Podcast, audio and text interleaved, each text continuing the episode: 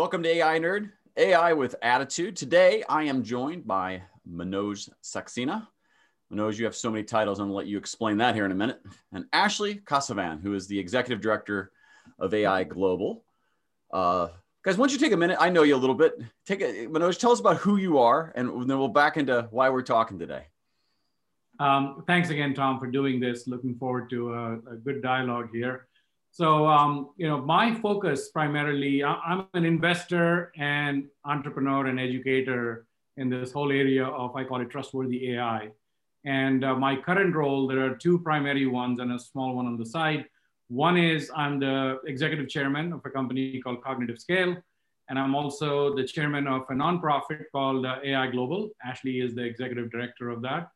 And then on the side, I have a family office um, that I make investments in uh, trustworthy AI, and I have about six, six companies that I've invested in.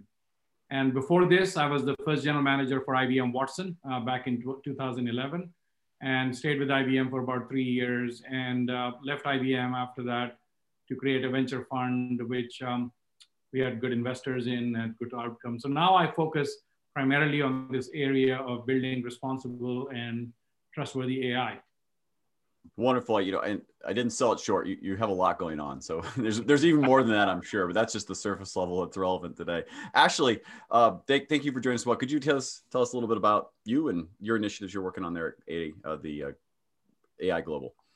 Yeah for sure. Thank you. Thanks so much for having me and it's nice to actually be on one of these discussions with Manoj.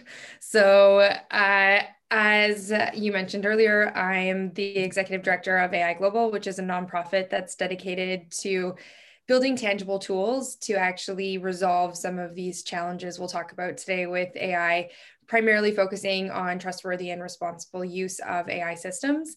And uh, how I got here was I, through many of Manoj's background from you, what you heard, uh, he was involved in some of the work that we were doing with the Government of Canada. So I was the Director of Data and Digital for the Government of Canada where we resp- were responsible for building the first policy related to the responsible use of AI systems. And from that, learned a lot and am starting to contribute that knowledge to a broader audience now with AI Global. Well, thank you. That's, you know, so the, the reason uh, you know I reached out to both of you, and I, and I, truly do mean thank you for taking the time. I know you're probably endlessly asked to do things like this, and the fact that you came on here is incredibly appreciated.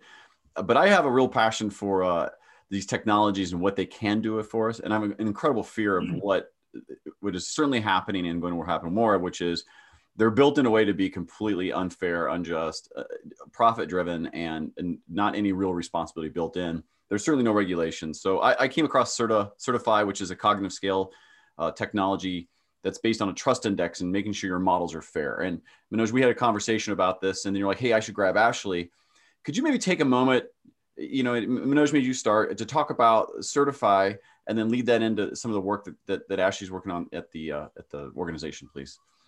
Yeah, you know, um, thanks for that. I think the, when I was running Watson, one of the first things that um, hit me was how, um, as we start delegating more and more decisions to machines, important decisions to algorithms and machines, human beings are going to be requiring for those to be explainable and trustworthy and bias free. Because it's one thing for Watson as the Jeopardy machine to answer a question on Jeopardy and not have to explain itself, is another thing for Watson or any AI technology to be used for handing out credit or collections or HR decisions or healthcare delivery uh, for those models to operate as uh, black boxes. So the genesis of this, um, this, this whole area, I call it, um, we are on this inequality autopilot right now. We are in a world that we are putting the world on an inequality autopilot because more and more AI and more and more algorithms are being used to start um, deciding everything from when you wake up, what music you listen to, what movies you watch, what school your kids go to, what loans you get, who you date, who you get married to, and if you fall sick, what kind of healthcare do you get? So all of these decisions are being delegated to machines. And most of these algorithms, um, not just machine learning, but even statistical learning and rules-based learning, these systems operate as giant black boxes and they lack transparency and trust. And now there are multiple cases, like uh, you heard of the famous case with Apple Card when it came out. Um, uh, uh, a blogger and a, and a, writer, just like you, uh, applied for a credit card, as did his wife, who had a higher salary than he did. And he got more credit than his wife did from Apple Card.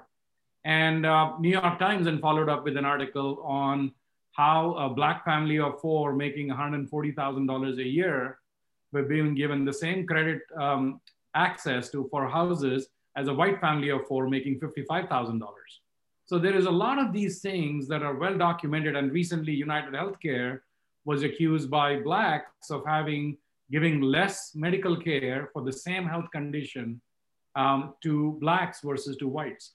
So I think this whole notion of building uh, an algorithmic society and uh, which we are already becoming faster, building that on a basis of transparency and trust is something I believe will be one of the most important things we have to do. And I started looking for parallels, and this was about three and a half years ago. Um, one piece was what are governments doing about it, and second piece of what are businesses doing about it. And the parallel analogy I came up with was that of a FICO score. So for a human risk and a human credit, we have a thing called a FICO score. Uh, it's a well understood score on which a lot of decisions, important financial decisions about you are made. And I started thinking, what is the FICO score equivalent for a digital brain? Just like we have a, you know, a FICO score for a physical brain. And that journey got me working with the governments and then with Canada, where Alex Benay, who was uh, Ashley's boss, and Ashley were uh, trying to figure out the same things in Canada. I happened to give a keynote there and was immediately struck by both the energy and the passion and the vision that Ashley had uh, working in the government of Canada. And it was sort of like a Vulcan, Vulcan mind meld. You know, we started talking, and uh, that led us to building the very first Certifai kind of a tool, which essentially was the first metric. We call it, um, you know, AI Trust Index or ATX. Uh, but think of it like a FICO score on data and models. And Ashley was the one who then piloted it for the government of Canada. And that led to us deciding to um, have her come on and join this uh, nonprofit called AI Global. So that's sort of the history there of uh, three plus years uh, about 90 seconds. Like a pro, you just transitioned right over to Ashley. Tell, tell us about how your, you know, then your, your perspective, your point of view, and your passion behind it as well. Yeah, so at the time, uh, not only were we working on that pilot with Manoj, and that was really related to transportation safety, we were starting to see how there was a whole bunch of different departments within the government looking at using these tools without really knowing what their implications were. So we had everything from the National Capital Region, um, which is predicting when the canal was going to be open. And so this is a really small and simple example of something that's going to help people to vacation plan. And the risk there isn't super high. However, at the same time, we also saw these predictive algorithms being used for determining who gets to cross the border, who gets a student visa, who gets an expedited student visa. And that was being piloted with particular countries. And there was a lot of actually investigation done then by the University of Toronto saying, like, hang on a second, do you have all of your facts straight in terms of the data that you're using to make these decisions? Um, similar to what Manoj was saying about bias in um, whether it is for credit card scores or access to different types of services, the same issues were applying in that government context with really important things like not only who gets access to benefits, but also, as I was mentioning, with student visas. And this can be a big difference in the path or course of somebody's life. And so when we were trying to think about that, um, we thought it was really important to put some sort of policy or oversight in place. Um, that's the there's the world of FICO scores kind of to and regulations that businesses have to adhere to, and internal to government, we have policies to oversee uh, how those services should be operating in a fair way. At the same time, though, what was really interesting for me was recognizing that those regulations and those external kind of governance controls and mechanisms really should be fairly similar to what the oversight was inside of government for the use of these services, because in many circumstances, it is the IBM being contracted to be developing these tools or using Watson within the government um, or other any of these types of companies. And so why should we have a different set of rules externally and internally when there's the same types of assurance or trustworthiness that you want when actually adopting those practices, whether you are the end consumer or you are the service provider of that. Um, and everyone, I know we all have different relationships with government, but you would want government to be a trusted service provider of these different tools. And as somebody working inside, there's tons and tons of desire to ensure that the public gets um, the information, the knowledge, the access, the services that they need in a timely fashion.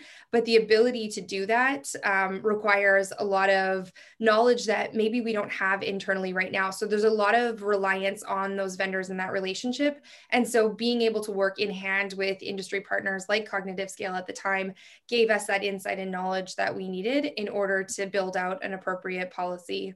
At the same time, though, um, there was still really big gaps when we were, we can put these rules in place. We can say, have third party review, ensure that the data is of high quality and isn't biased. But as Manoj said, a lot of these systems are black boxes. And so there still needs to be a better understanding of how do we provide not only oversight for those accountability measure, measures I just mentioned with independent or third party review, but also things like what are the latest ways to have some insight into those black boxes with explainability measures. And so that's what we're trying to do uh, with this work at AI Global because, as I was mentioning, there's a bit of a learning curve when it comes to the use of these systems, and we can expect all organizations, including government organizations that are primarily working in an analog world, to know how to may test that these black boxes that they're using are explainable and lack bias and so those are the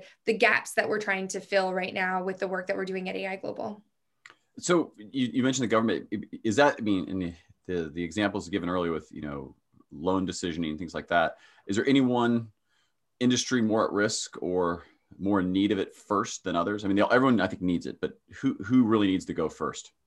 I don't know who would like to take that honestly, but yeah, I think um, you know uh, definitely financial services, right? Um, to me, that's you're making big decisions about people's quality of life, particularly in a COVID kind of environment. Um, we, we look at areas like I call it credit collections and care delivery, right?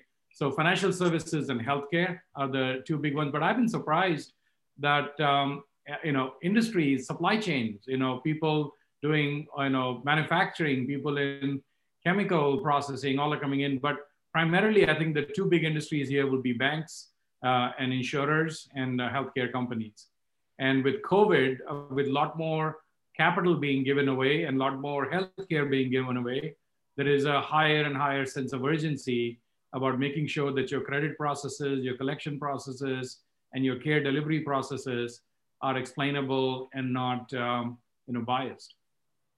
I mean, yeah, I don't know if you uh, want to. Yeah, so do you have any other yeah, one thing that's interesting is, um, and I want to go back to something that Manoj said earlier because I couldn't agree more, is this uh, lack of autonomous decision making. And so that's something that we're starting to see with um, behavioral nudging, and whether it's through social media applications or whether it's through just prediction systems in all of our various different services, that's something that I think is critical because it's those small little cuts that we don't typically see. It's like a suggestion of buy this sweater or, oh, did you know that there's a sale to Aruba? Whatever the case is. But these are various different things that could have an impact on where we go and who we meet. And like we've seen with a lot of the social media examples, when that circle gets smaller and smaller, we're starting to see how that there's reinforcement behaviors that are happening that might not actually be that accurate or true to who we necessarily are or would be.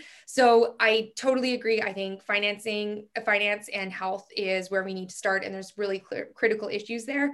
But those more invisible and seemingly smaller things with that lack of autonomous decision making um, is frankly what concerns me the most. So that, that's actually just to add to that. I think things like social media, education, yeah. and and even HR uh, because what you're what you're teaching a child uh, that algorithms are deciding what content is to be fed, right? And then social media with this whole I call it the human brains were hacked by black box algorithms. That's what happened with Facebook and Twitter and all that stuff because we didn't have a control over the transparency and the bias-free nature of these algorithms. So I, I think uh, financial services, healthcare, I love this whole social media piece and also education and HR. These are all important areas. You know, the thing I'm trying to get my head warped around is when, like when you build an AI model, it's usually very specific to a set of data and you apply the model to that data. So be it healthcare and, you know, uh, chatbot, whatever it is, right? You have to train it. But when you're looking at black boxes, uh, not knowing maybe w- what the model or what the algorithms are doing, is it even possible to do this in an explainable, non-biased way?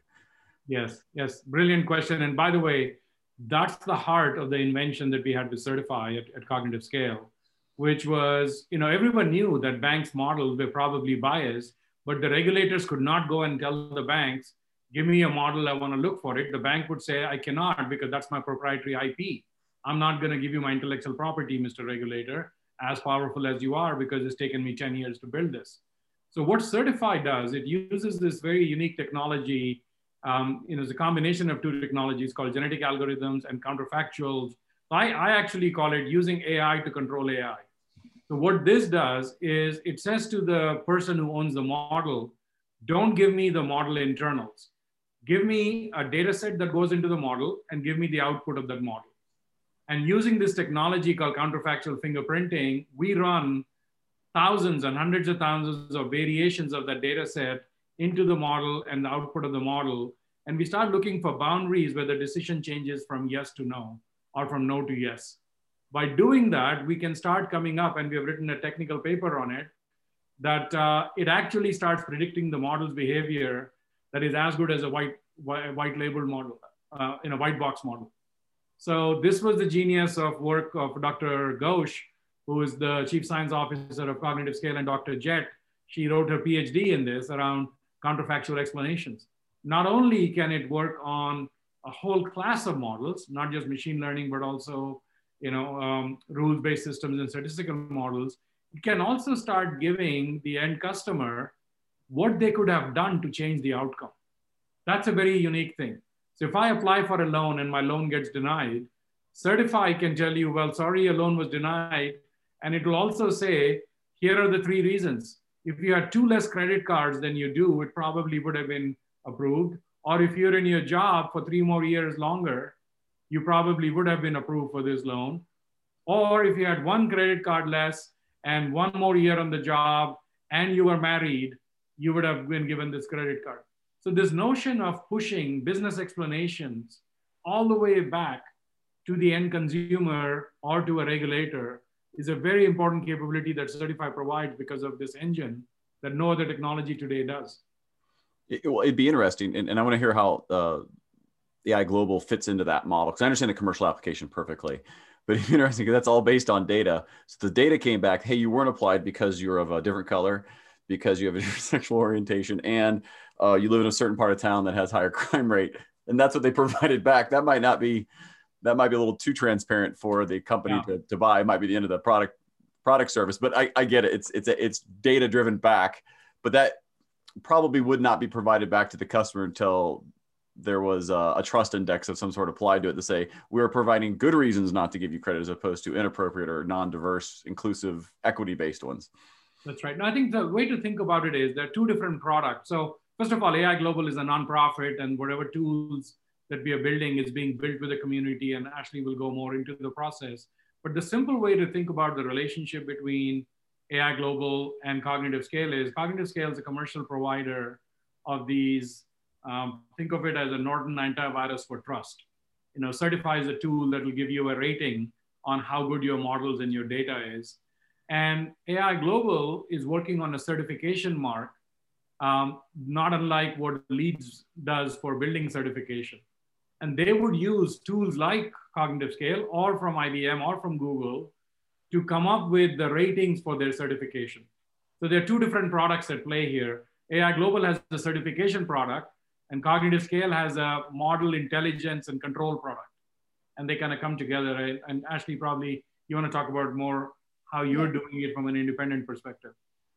Yeah, I think um, I'm, and I'd love to go into that in a second. I think just one thing that I want to say on the counterfactual piece that's really important. I think what, um, and I'm happy, Manoj, that you mentioned Dr. Ghosh, because I think that what's really interesting about this work is it's been very theoretical up to this point. There's been a lot of discussions and white papers and reports that have been written on the need for there to be more explainability, be more bias detection, ensure fairness, but the ability to actually apply that um, and translate those principles into practice, there's only a handful of companies that are doing that right now. And with um, Dr. Ghosh kind of at the table making those tools happen, it's really interesting to see that process and test them back so that they're not just happening in these theoretical labs. So that counterfactual work is quite not only impressive, um, but important to how we understand it in the wild. Um, as people say. So, with that, um, one of the things that we're trying to do, and as Manoj mentioned, is that's just that's one of the components that we would see in an overall umbrella certification. And I say umbrella because the model is similar to LEED, like it is LEED for buildings. And so they might have uh, a standard that they reference for the luminosity of a light bulb or how thick a wind pane of glass needs to be to understand their control just i guess i should have mentioned this at the beginning is sustainability of building development. So that's what they're trying to achieve um, in a similar way that we're trying to achieve responsible and trustworthy ai and so with that, they reference these various different standards that might come from IEEE or ISO, um, or a building developer might have created a standard in the same way that cognitive scale is creating these types of standards um, for the AI space. So uh, just this morning, I was talking to IEEE. We're going to be working together because they have a certification program, ECPE, which is looking at um, transparency, accountability, and bias and that will become then reference standards or reference certifications that we build into this broader umbrella certification. So as Manoj mentioned, it's critical that we're working with um, not only standards organizations, uh, legal entities, governments, civil society, and then that's why I mentioned this about Dr. Ghosh at the beginning of this, is because it's imperative that we're working with academics through this as well to make sure that we're testing the latest and greatest ideas and incorporating them into that uh, broader standards development. And through the work that Cognitive Scale is doing, we can leverage that. We don't have to do and invent all of these things on our own. You know, you mentioned the word fair yeah. in there. Uh, that is definitely a um, a term not fair across the world. Yep. Let, let's take extrapolate the the, the models and, and, the fairness ratings and the, in the index and apply it uh, to different regions, even the U.S. Let's say, uh, how how is that even possible to maintain fairness of a model, even in, in the same set of rules? Let's say the United States, but then in a region of state or local or whatever it is, maybe just talk about that, and then yeah. go even bigger than global, where you know how the rules we apply to let's say this loan decision would absolutely cripple yeah. the economy of another country. But we yeah. can we need to have these stricter rules, whatever. So talk about how that. Just talk about that. I mean, that is just so confusing, but at the same time, no, no, it, has got to be a problem. that's a very good, um, challenging question and a right question to ask. And um, I think I think the key word here is contextual. So fairness, first of all, um, fairness and bias are typically used together uh, as a term. And uh, from a speaking purely from a uh, engineering and a product perspective, bias is the mathematical way of measuring uh, discrimination. Okay, so bias, there literally are, I want to say 37 different mathematical ways. And Dr. Ghosh wrote a paper on this of measuring bias. Okay, so mathematically, bias can be calculated. Fairness is the social implication of that metric to decide whether it is fair or unfair. So, for example, in um, this Apple example of a man being given more credit than a woman um, would be considered, you can calculate the bias. And then one country might say, you know what, that's unfair. But another country might say, well, that's fair because that's how we treat men versus women, right? So fairness is the social interpretation and implementation of bias, which is a mathematical number. And to your point, fairness would be contextually separate based on state or a nation or uh, even a geographic area of the world. Um, another example, in healthcare, the way claims are processed um, and the way claims are paid out, Florida has different set of claims processing rules than Illinois, than Arkansas, than California. So the notion of what is fair and unfair for hiring and for claims processing varies by state. What the tool does, what Certifai does, is it gives you the ability to, using this trust index, externalize what the bias metrics are, and then you apply this cartridge, we call it LRR, rules, laws, and regulations, that then makes that bias metric contextual to whether it's fair or not. That's the way we build the bridge between bias and fairness, and it is doable. I don't know, Ashley, if you want to add something to it. Completely. Yeah. And thanks for that, Manoj, because I, that there are mathematical definitions, as Manoj is saying. Um, so whether or not you are testing a system against, or a model, sorry, against equalized odds or demographic parity or fairness through awareness or fairness through unawareness, these are different mathematical methods that apply in particular contexts. One of the challenges when we're talking about AI systems is we're talking about the data that goes into them. We're talking about the model that's being used to process that data or understand and interpret that data. And then we're also talking about the people process around it. So, decisions that are being made, the trade offs that are being made, and something that you were saying earlier. Um, around fairness and it being determined differently in different regions is accurate.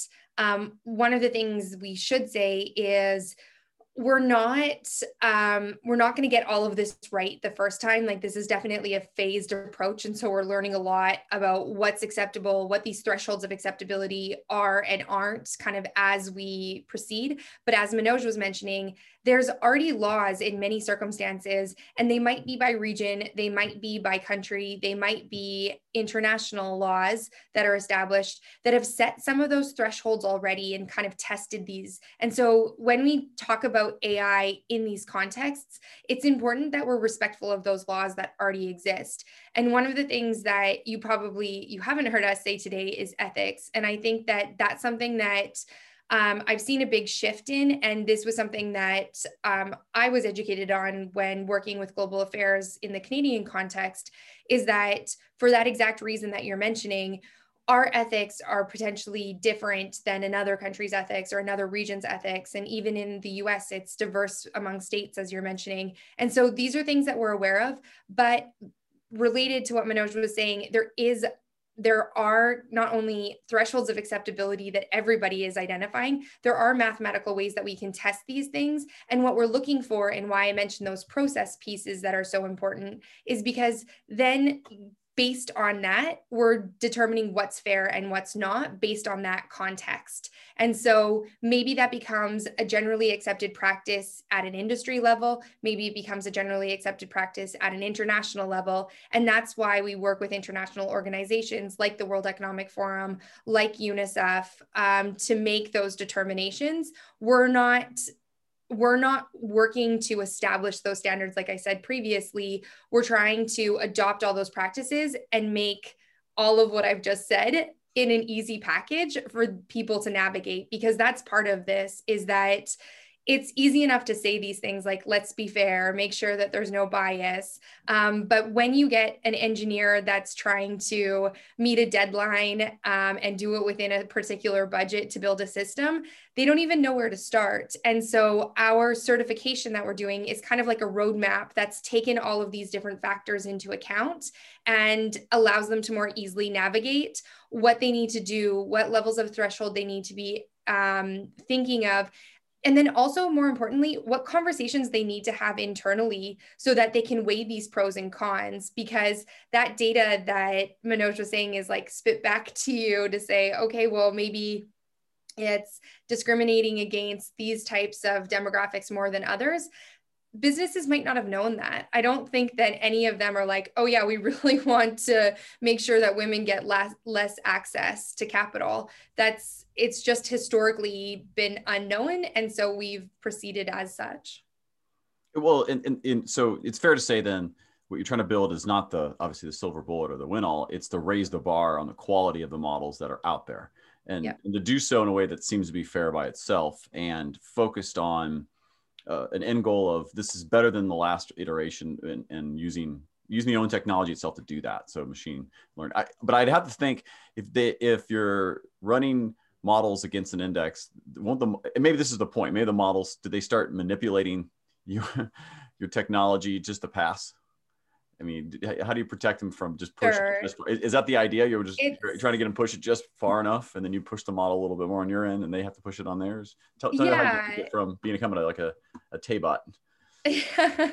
yeah, for sure. I mean, there's going to be tons of ways that people find ways to manipulate regulations or policies. This happens all the time. Like, we're not as you said, definitely not the silver bullet. Um, but what we can do is try and advance that leadership. And what um, Manoj has put up on the screen right now not only shows the dimensions that we are assessing against. So we've talked about explainability and bias and fairness. And so that's where we're leveraging tools like and knowledge that Certifai created um, but also looking at data quality and robustness and accountability. And I've spoken about accountability through some of those processes, but we already have standards um, that exist to understand risk management, uh, which we would see as something in accountability or data quality with ISO 8000 um, that we've used for more than a decade now. Yeah. So the other thing that, and on the left hand side, you'll see that it's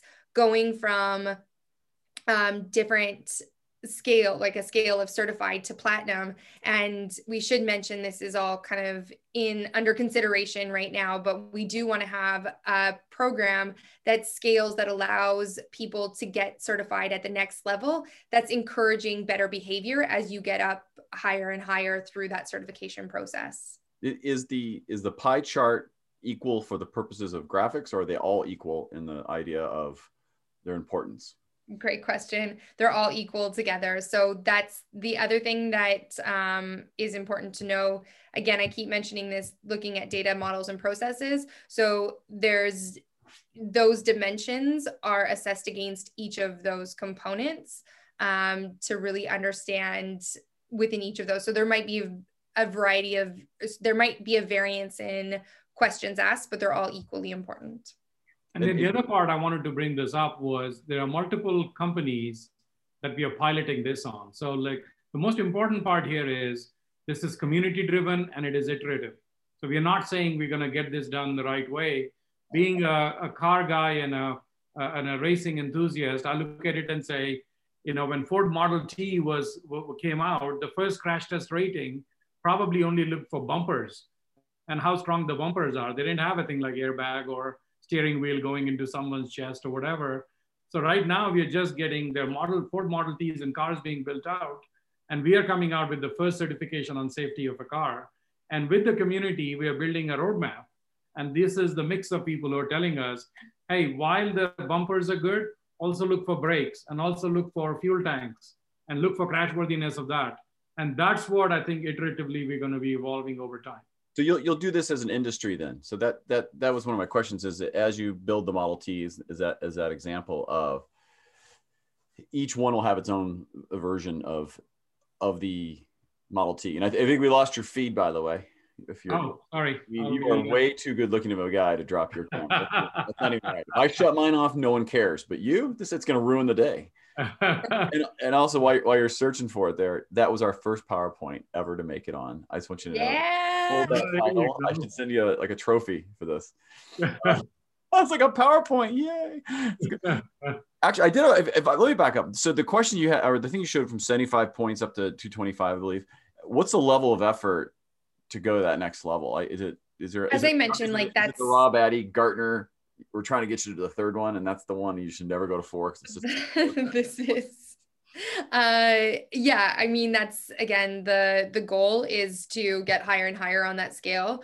Um, as I mentioned, we're kind of figuring that out, so don't quote us on these points at this point in time. Um, it's for demonstrating how we're going to get people. One of the nice things to change those behaviors. Uh, one of the nice things for us is we've been being mentored by the father of LEED, uh, Rob Watson, who's the one that created that program, and he calls it this uh, transformational behavior and so or leadership transformational leadership. And so you're really trying to transform uh, the onus on those people and the, the people running these programs to improve how they're operating and managing and implementing these systems. So that's, that's the objective. make it clear that the canadian said her job is to get you higher and higher yeah. that's funny. Yep.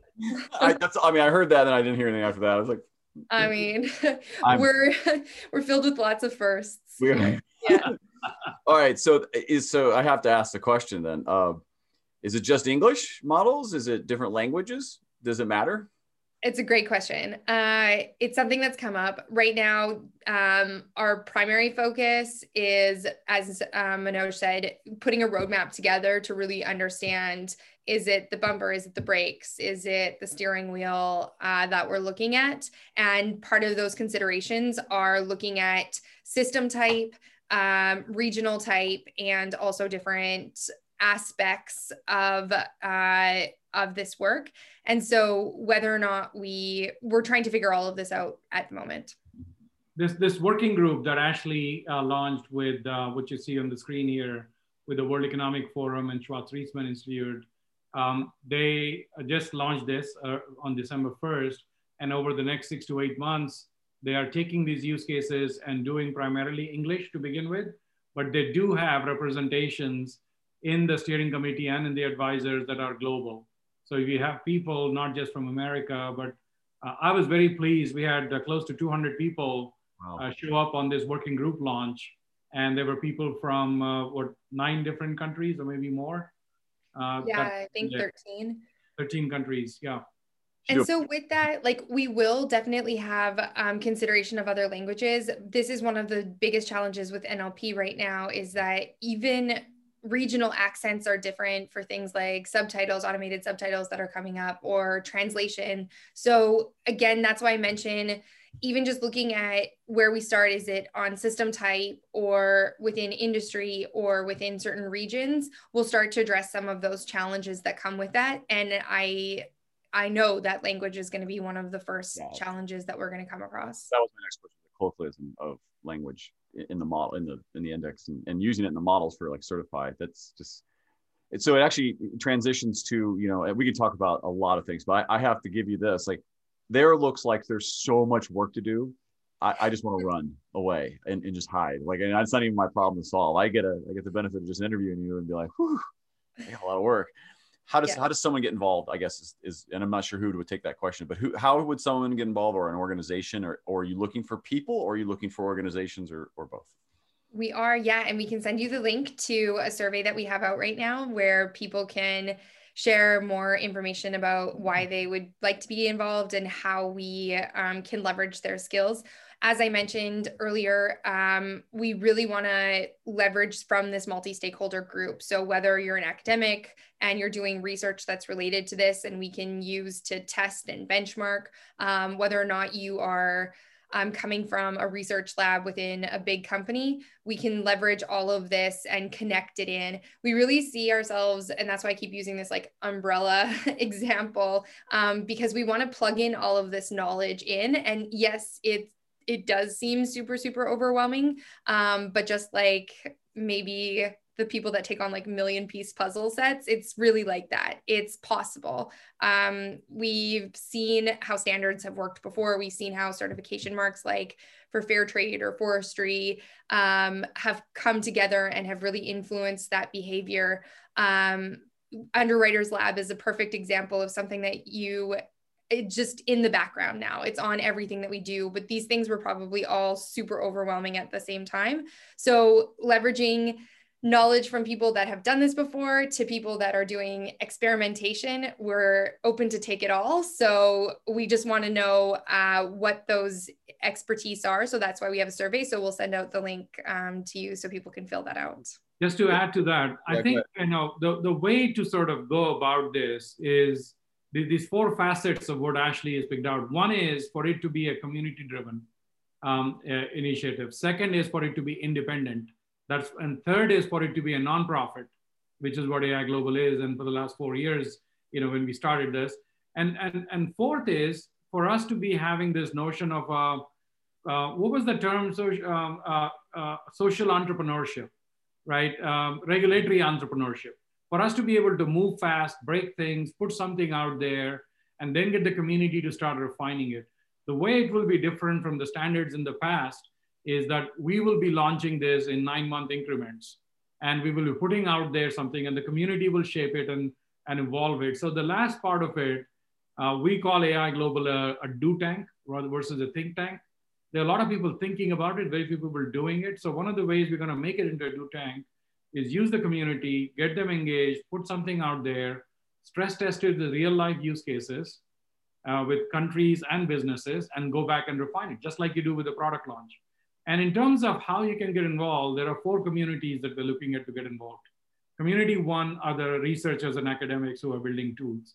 Community number two are regulators who are trying to understand. So it could be the SEC or the OGC or the uh, HHS or you know, um, you know, GAO, Government Account Office. So all of these folks in various, or the FCA in the UK. So second is the regulators. Community number three are actual you know, businesses and governments who are developing this and building this and applying this for their own. And then the last one are people uh, like the technology and services providers, the IBMs, the Microsoft, the Intels, and you know, and then you also have maybe a fifth group around NGOs and standards organizations like IEEE and World Economic Forum. So it, it's it's all of them, and the way they can help us with is both sweat equity and uh, monetary contributions. You know, it's a nonprofit, it's a 501c3 nonprofit, and our members today are companies, you know, brand name companies today, and would love to have people. And we have about 22 interns, Ashley, that are working with you or at Peak. So, so That's we're looking at both. You know, that's right there. 22. She's she's phenomenal at that. She has this incredible ability to. Um, and, and I think it's spread over like three different countries or four countries the interns are. So yeah, you, both with your efforts, um, you know, as I call it, with your mind, your heart, and your pockets, you will take all three contributions. You know that that gives me a question, maybe a more challenging question. Uh, is you know maybe akin to the American Heart Association, or you know, it's very much so influenced by the food conglomerate, those eight nine companies that control all the food supply. Yeah you know, as the chairman of, of this of this non for profit, how are you going to, or what mechanisms do you have in place to keep for those large tempting donations that are absolutely going to affect your your index model? I think I think I think uh, there is that dimension. There is also the dimension of there's a lot of Chinese companies that have come to us and they want to be a part of AI Global. So there is this whole regional stuff that Ashley and is so the way we're going to handle that Number one is the community, the steering team and the advisory board are going to be picked from multiple companies. They'll vote it. AI Global, Ashley and I don't have a particular vote that says we're going with a Microsoft tool or a Google tool. It's the community that decides it. That's a very important part. Number two is membership gives them rights to information and engagement, but they don't have votes on deciding what tools and which technologies are going and where they're going. So, so that's the second part. Third is we are going to have, uh, eventually we see this as AI Global for China and AI Global for Singapore and AI Global for Germany. Right now, this is just one AI Global, just building on like going, going back to my cars analogy, we're just working on car bumpers because the cars just got invented 10 years ago and we're just testing bumpers.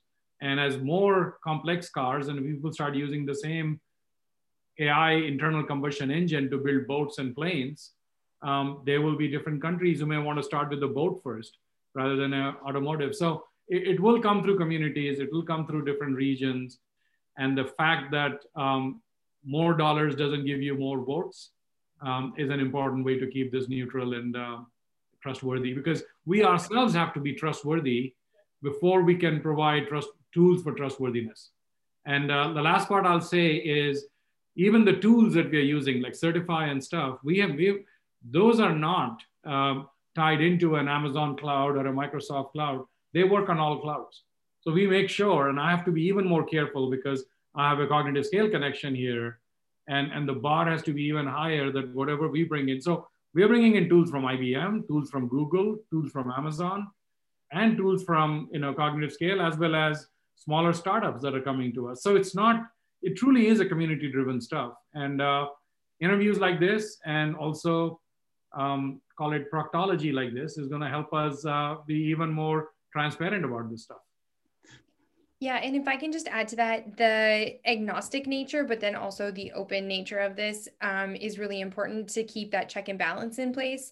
So making sure that whatever we're doing um, with the creation of this is also then tested and done in a transparent way that's viewed um, and ultimately decided on by the community um, is what's going to keep that check and balance in place well thank you for your answer because that's going to be a, always going to be a challenge right between yeah. moving the needle forward and doing it at the cost of you know what right? And, and how do you balance that? And the and the optics of it too. If you take a bunch of money even though you might be doing it very responsibly optics mean a lot for, for what you're doing. And as soon as that you know the public eye of that is like well it's not really trustworthy because they took you know a billion dollars from china and all of a sudden you're like but here's how we're using it. We're completely open. It's just it's trust is gone right? So you'll have it's going to be a tough balance. I'm glad you have obviously I would have thought you would have thought through it, but it looks like it's well on its way.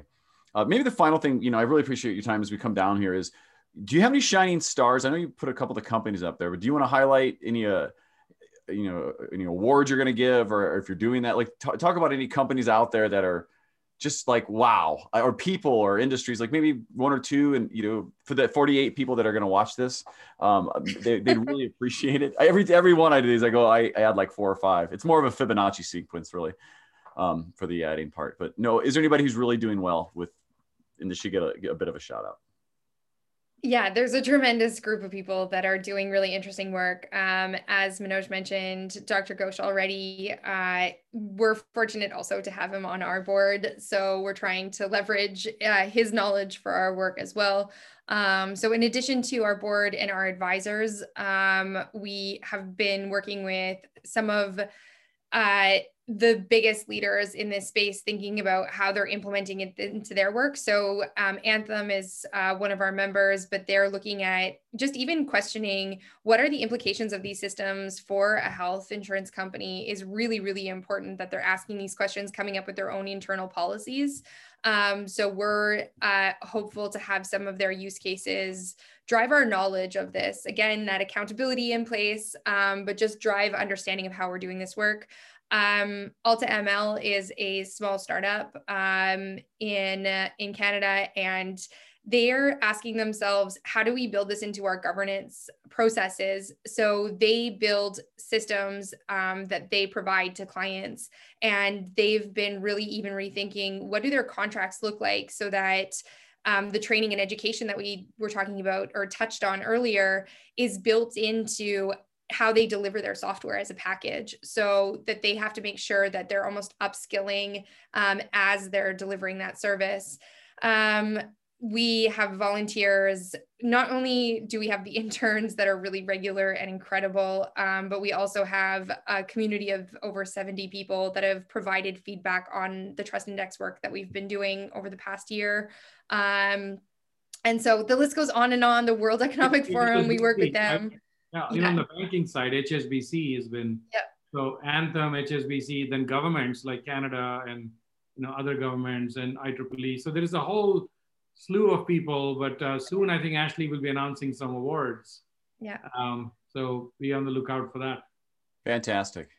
Well, guys, thank you so much for the time. I, I look forward to maybe following up with you in a couple months here to see yeah. what's progressed, any breakthroughs. I, would love to touch touch base again, and I truly do mean this. I, I love the work you're doing. It's absolutely needed. I hope there. I wish there was like 20 more of these out there. They're all competing for the best pieces, but the truth is, as long as one is leading the way, I, I believe that's the way to go, and it's going to be needed because there is a wave of this tech that's already it's already out there being used, and I think it's unbeknownst to a lot of people of how uh, easily are manipulated and we're, we won't even get into the gamification of of things. Uh, that's a whole different thing we should talk about. whole separate episode. yeah. I mean, it is. It should be illegal with some things for sure. You should not have gamification and everything. Different topic. I'll tease it for next time. But thank you so much, guys. Have well, a thank you. I, I, just want to say thank you yeah. also for having both the foresight and also the cycles you're putting into help us get the word out. So thank you for being a part of our extended community now. Oh, well, I appreciate that very much. I enjoy it. So um, have a good one. Be safe, everyone, and we'll, we'll yeah. speak soon. Thank you so much. Bye. Bye. Bye.